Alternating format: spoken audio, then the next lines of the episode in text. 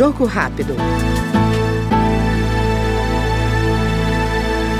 A Comissão de Constituição e Justiça aprovou o projeto que considera a deficiência auditiva quando houver limitação de longo prazo da audição unilateral, total ou bilateral, parcial ou total. Segundo o relator da proposta, deputado Diego Garcia, do Republicanos do Paraná, o reconhecimento vai ampliar os direitos das pessoas que têm apenas surdez parcial. A deficiência auditiva significa uma perda da audição, que pode se dar de forma unilateral, em um dos ouvidos apenas, ou bilateral, nos dois ouvidos.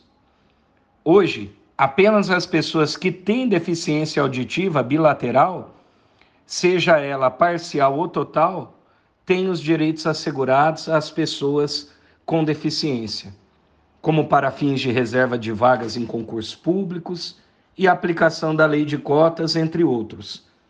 O PL 1361 de 2015 tem como objetivo ampliar esses direitos às pessoas com perda auditiva unilateral total. Hoje, a pessoa com surdez unilateral tem três grandes impactos na vida diária. Primeiro, impactos funcionais, como dificuldades de ouvir conversas em ambientes ruidosos, má localização, já que precisamos dos dois ouvidos para reconhecer a direção dos sons, e fadiga auditiva.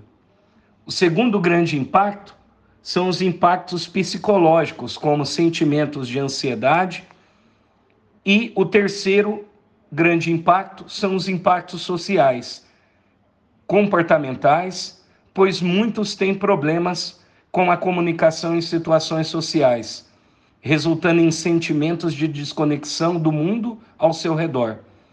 Portanto, vemos como muito importante a aprovação da proposta e o amparo do Estado a essas pessoas. Ouvimos agora no Jogo Rápido o deputado Diego Garcia, do Republicanos Paranaense. Jogo Rápido.